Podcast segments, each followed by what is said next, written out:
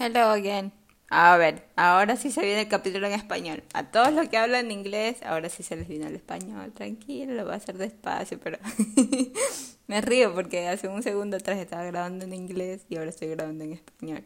vamos chicos, vamos practicando el spanglish. bueno chicos, bienvenidos y ahora nos toca el capítulo de All the Lights We Cannot See by Anthony Doerr. Eh, en español lo encontré en internet porque yo tengo el libro en inglés, no lo tengo en español. Entonces me tocó buscarlo, googlearlo y sí hay. Que justamente la parte del museo, que aquí es donde comienza este cuento que le dicen a los niños, em, está en Google, en una página de Google. Entonces ahí pueden ir leyendo conmigo si quieren, para los que no sean de para los que quieran practicar su español lo pueden encontrar en Google porque yo lo encontré. Igual les voy a dejar el link acá abajo donde lo encontré. Y sí, entonces aquello vamos a leer. Y ya. Los veo en el episodio, chicos. Bye. Capítulo 1, 1934. Marie Leroux Leblanc está en París. Es una niña alta y pecosa de 6 años cuya vista se deteriora rápidamente. Su padre la envía a hacer una visita para niños en el museo en el que trabaja. El guía es un antiguo celador jorobado apenas más alto que los niños. Da un par de golpecitos con la punta del bastón en el suelo para llamar su atención y a continuación guía a sus dos acompañantes a través del jardín hacia las galerías. Los niños observan cómo los ingenieros manipulan unas poldeas para levantar el fémur fosilizado de un dinosaurio. Ven una jirafa embalsamada tras una vitrina a la que le falta la piel en algunas zonas del lomo. Husmean en el interior de los cajones de los taxidermistas, llenos de plumas, garras y ojos de vidrio, y pasean entre las hojas de doscientos años de antigüedad de un herbario adornado con orquídeas, margaritas y especias. Finalmente suben los 16 escalones hasta la galería de mineralogía. El guía les muestra piedras ágatas de Brasil, amatistas violetas y un meteorito sobre un pedestal que, según él, es tan antiguo como el sistema solar. Luego les hace bajar en fila india por dos tortuosas escaleras a través de varios corredores, hasta que se detiene frente a una puerta de hierro con una única cerradura y les dice fin del recorrido. Una niña pregunta ¿Qué hay del otro lado de esa puerta? Detrás de esa puerta hay otra puerta, un poco más pequeña y cerrada. ¿Y qué hay detrás de esa? Una tercera puerta, todavía más pequeña y cerrada. Y detrás de esa, una cuarta puerta, y luego una quinta, y así hasta llegar a la décimo tercera, una puerta cerrada que apenas tiene el tamaño de un zapato. La niña se inclina hacia adelante. Y detrás, detrás de la decimotercera puerta, asegura el guía alzando una de las manos increíblemente arrugada, está el mar de llamas. Desconcierto, movimientos nerviosos, inquietud. Vamos, ¿nunca han oído hablar del mar de llamas? Los niños niegan con la cabeza. Marie LaRue echa un vistazo con los ojos entrecerrados a las bombillas desnudas que cuelgan al techo a intervalos de casi tres metros. Cada una de ellas proyecta un halo con los colores del arco iris, girando en su campo de visión. El guía cuelga el bastón de su propia muñeca y se frota las manos. Es una larga historia. ¿Les apetece escuchar una larga historia? Los niños asienten. Él se le aclara la garganta. Hace varios siglos, en donde hoy se encuentra el país que llamamos Borneo, un príncipe se encontró una piedra azul en el lecho seco de un río y la recogió porque le pareció muy bonita. Cuando regresó a su castillo, el príncipe fue atacado por unos hombres a caballo que le dieron una puñalada en el corazón. ¿Una puñalada en el corazón? ¿Eso pasó de verdad? Shh, dice otro de los niños. Los ladrones le robaron los anillos, el caballo, todo, pero no encontraron la piedra azul porque la llevaba apretada en el puño. El príncipe moribundo se las arregló para llegar arrastrándose al castillo, y allí se quedó inconsciente. Estuvo así diez días. Al décimo día, para sorpresa de las enfermeras que la cuidaban, se sentó, abrió las manos y vio la piedra. Los médicos del sultán dijeron que se trataba de un milagro, que el príncipe jamás habría podido sobrevivir de manera natural a un ataque tan violento. Las enfermeras dijeron que la piedra debía tener poderes curativos y los joyeros del sultán dijeron algo más, que esa piedra azul era el diamante en bruto más grande que se había visto jamás. El mejor tallador del reino pasó ochenta días facetándolo y cuando terminó la piedra tenía un brillo azul, como el azul de los mares tropicales, pero también un toque rojo en el centro como una pequeña llama en el corazón de una gota de agua. El sultán ordenó que encastraran la piedra en una corona para el príncipe.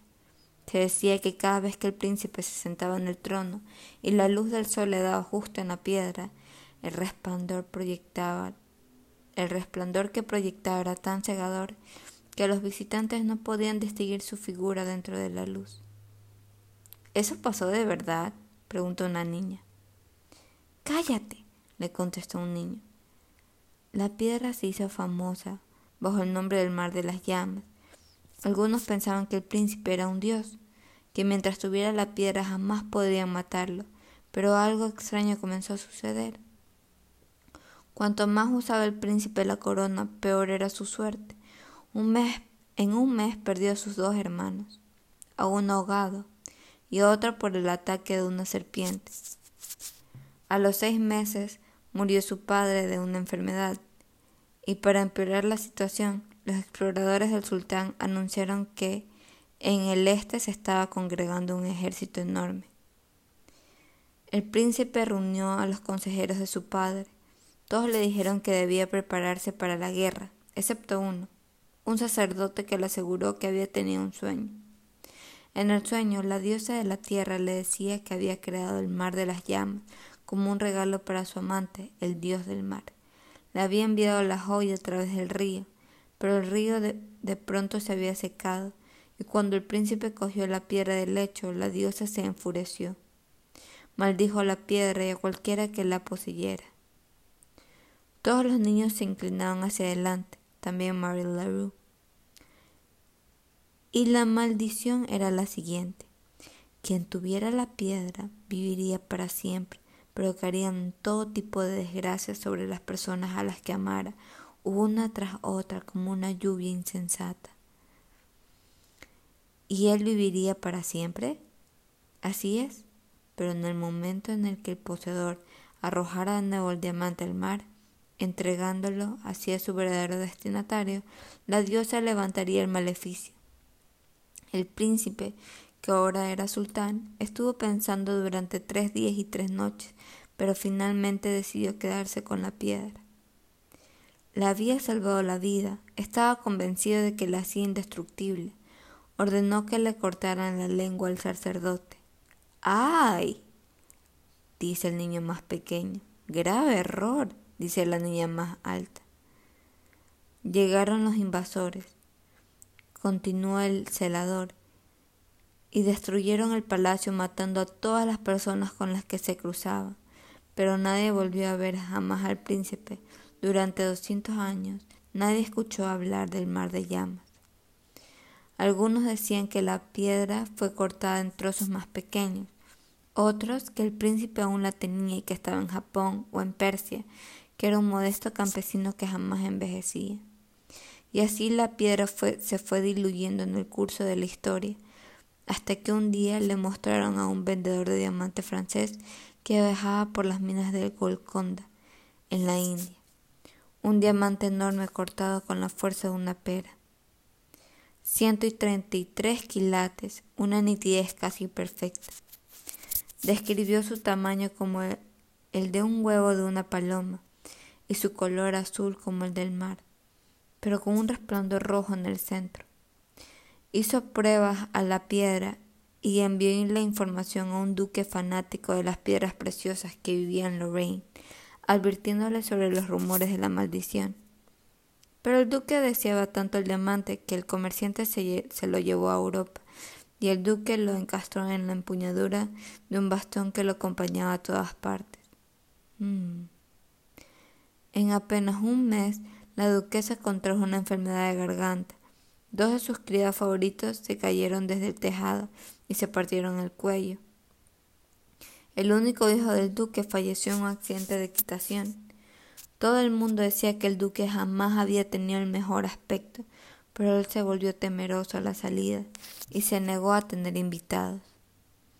Al final estaba tan convencido de que aquella piedra era el diamante maldito del mar de llamas, que le dijo al rey que se, se lo daría para que lo guardara en su museo, con la única condición que lo encerrara en lo más profundo de una bóveda construida especialmente, y que la bóveda no fuera abierta en un periodo de doscientos años. Y han pasado ya ciento noventa y seis, y todos los niños se quedaron quietos en un instante. Algunos hacen sumas con sus dedos. Luego todos levantaron las manos a la vez. ¿Podemos verla? No. ¿Ni siquiera abrir la primera puerta? No. ¿La ha visto usted? No, no la he visto. ¿Y entonces cómo sabe que está allí de verdad? Porque creo una historia. ¿Y cuánto vale, monsieur? ¿Daría para comprar la Torre Eiffel? ¿Un diamante tan grande y extraño como ese? Posiblemente daría para comprar cinco torres Eiffel. Jadeos de asombro. ¿Todas esas puertas están para que los ladrones no puedan robarlo? Tal vez, dice el guía guiñándoles un ojo. Todas esas puertas están aquí en realidad para evitar que la maldición salga al exterior. Los niños se quedan en silencio. Dos o tres dan un paso atrás. Larue se quita las gafas y el mundo se deforma al instante. ¿Y por qué? pregunta. ¿Por qué no cogen la piedra y la tiran al mar? El celador la mira, los otros niños la miran. ¿Cuándo has visto tú, le dice uno de los niños mayores, a alguien capaz de tirar al mar cinco torres Eiffel? Se oyeron algunas risas. Mary LaRue frunce el ceño. Es apenas una puerta de hierro con una cerradura de latón. El recorrido acabado, los niños se dispersan y Marie Leroux regresa a la galería principal junto a su padre. Él endereza los anteojos sobre la nariz y le quita la hoja del pelo. ¿Lo has pasado bien, Mancherie? Un pequeño gorrión marrón vuelve en picado desde las vigas y aterriza en las baldosas frente a ella. Marie Larue extiende la palma de una mano abierta. El gorrión inclina la cabeza sopesando y después se aleja volando. Un mes más tarde, Marie LaRue se queda completamente ciega. Muy bien chicos, llegamos a la aventura final de nuestro capítulo. Nos vemos en el siguiente y por favor te pido que compartas este tipo de contenido con más personas que les guste este tipo de narrativas o este tipo de universos. Gracias por haber estado del otro lado y nos vemos en la siguiente.